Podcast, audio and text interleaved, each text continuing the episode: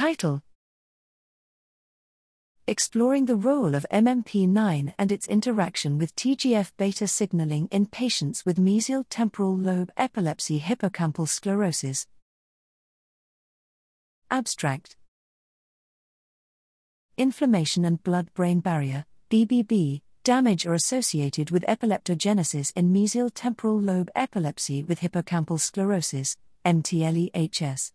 Animal studies have predicted the role of matrix metalloproteinase 9, MMP9, in extracellular matrix, ECM, modulation, BBB leakage and neuroinflammation, while transforming growth factor beta, TGF beta, signaling in astrocytes potentiates hyperexcitability leading to seizure generation. We hypothesize whether changes in activity and expression of MMP9, and the ratio of MMP9 and its inhibitor, tissue inhibitor of metalloproteinase 1, TIMP1, have a role in epileptogenesis in the patients with MTLEHS through zona occludens 1, ZO1, modulation.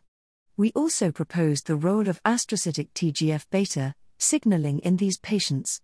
mRNA expression of MMP9 and TIMP1 was significantly upregulated. The ratio of MMP9 to its inhibitor TIMP1 was greater than 1, suggesting activation of MMP9, further confirmed by gelatin zymography. MMP9 activity as well as immunoreactivity was higher in patients with MTLEHS as compared to non seizure controls, whereas the immunoreactivity of ZO1 was significantly lower in the patients.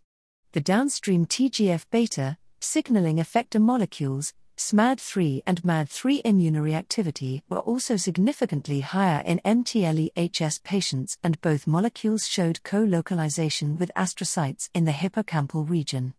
Further, we showed preliminary data about interaction of MMP9 and TGF beta 1 in these patients as evidenced by a co immunoprecipitation assay.